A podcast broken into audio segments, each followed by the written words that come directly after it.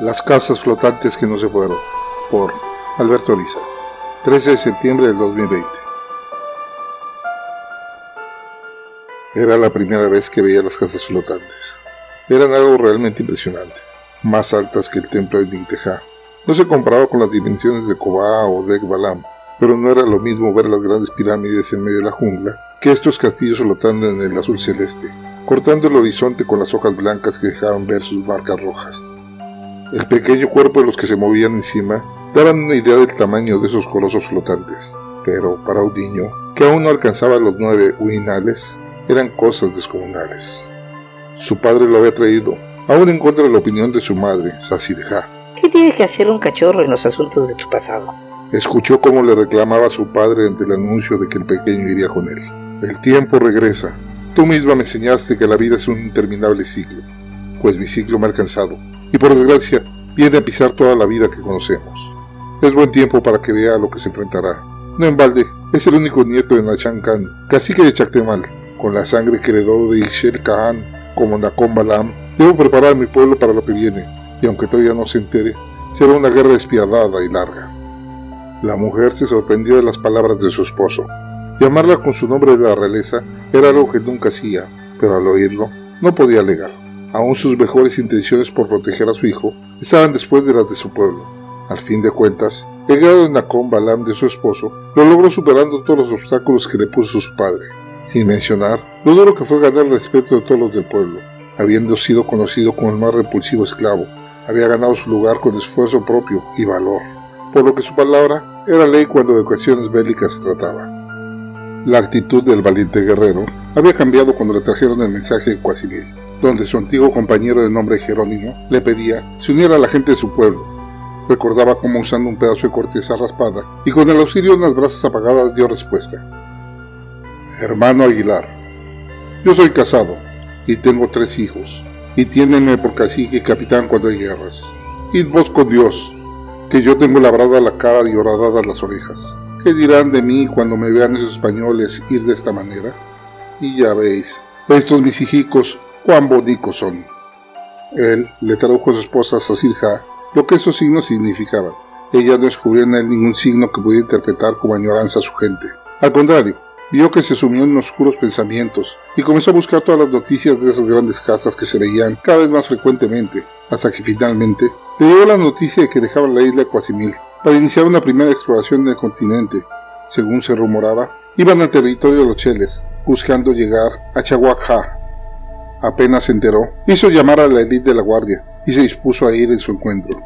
El viaje fue pesado. Su padre no permitía debilidad alguna. El niño tuvo que esforzarse para mantener el paso de los holcates, que en un trote continuo cubrieron los 20 lap antes de que el sol volviera a alargar las sombras. El ir a las playas rocosas era algo común, aunque normalmente lo hacía con la familia o con su na para recolectar sabrosos caracoles y langostas. Agotado, alcanzó al último del grupo, del que venía pasos atrás, y se dejó caer entre las piedras para recuperar el aliento, mientras los cultivos hombres lo veían con satisfacción. Que un niño lograra seguir el paso era algo digno de admirar. Cuando el sol comenzaba a derramar su sangre en la cúpula celeste y se empezaban a ver los primeros tintineos de las estrellas, alcanzó a su Yugum, que en silencio tenía mucho tiempo contemplando la casa en el agua. Solo interrumpió su observación para pasar un brazo por los hombros del niño, que se recargó en su pierna, quedándose dormido al poco tiempo. Despertó ya próximo al nacer el sol. El silbido de un mosco que buscaba alimentarse de su oído hizo levantarse. Cuando lo hacía, vio cómo se habían unido dos casas más a la que en la noche anterior, y en pequeñas canoas se movían alrededor de las grandes construcciones flotantes. Perdiéndose en la selva que le servía de telón, se unió a los hombres que ya terminaban de repartir el atole, hecho del sacán, que siempre cargaban y las tortillas bien tostadas en una discreta fogata. Su dieta, basada en Ixin, le el estómago y lo ayudó hasta listo a unirse a los hombres. El batarro apuntado por su padre no tardó en llamarlos y todos acudieron tras él, hasta un punto más al sur de la costa. Las canoas comenzaron a viajar a una lengua de piedras lejana, que seguro pensaban usar de puerto. La primera en llegar descargó hombres que rápidamente se internaban en la selva, como buscando algo, pero sin éxito. Los veía correr con el brillo de sus pechos y espaldas. Sus ropas brillaban ante el naciente astro sol, como si fueran reflejos de agua. Los penachos también eran algo digno de mención, pues no dejaban más que ver unos pelos que escapaban de sus rostros de colores, que iban desde el negro como las raíces viejas hasta los que eran amarillos como los pelos del maíz tierno. En tamaño, no eran tan distintos a los hombres del pueblo, pero no entendía cómo podían cubrir sus cuerpos de esa manera. Los palos que llevaban tampoco parecían ser buenos bastones, ni tampoco útiles como Bach, pero algo especial debían ser, pues su padre tuvo mucho cuidado de contarlos todos. Especialmente, una canoa llamó la atención de todos, no por los bultos, sino por unos semidesnudos hombres de mucho mayor tamaño de color muy oscuro, como la corteza húmeda, donde las termitas hacen sus nidos, pero con un brillante tono, producto aparentemente del sudor. Los gigantes fueron inmediatamente custodiados para iniciar el corte de madera, sin tener el menor respeto por los árboles jóvenes. Iban siendo arrastrados para pilar cerca de donde los guerreros amados se trataban de espantar el calor. Durante toda la mañana, las canoas fueron y vinieron de las casas flotantes, acarreando personas y bultos. Conforme descargaban con dificultad, eran llevados a la orilla, donde los oscuros hombres trabajaban en hacer un cerco y construir algunas cabañas. Ya con el sol por lo alto, vino una imagen que a todos conmocionó. De pie, de pie y sostenidos por hombres, comenzaron a bajar grandes venados sin cuernos, mucho más grandes que los que conocían en estas tierras.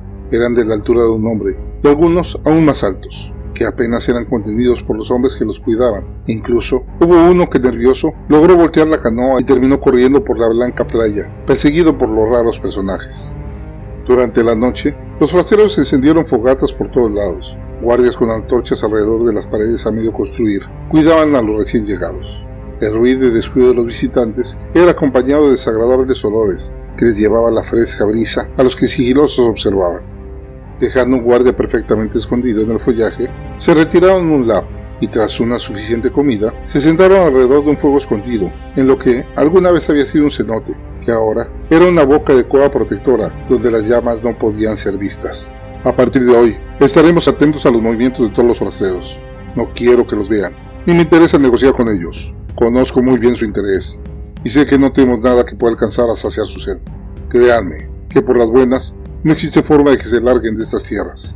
Los hombres, aunque tenían miles de dudas, no faltarían el respeto a Sunacón con preguntas. Sabían que él les diría todo lo que necesitaban saber, así que solo sintieron en silencio. Lo que vieron es la primera parte de una gran horda de invasores, que no parará de llegar.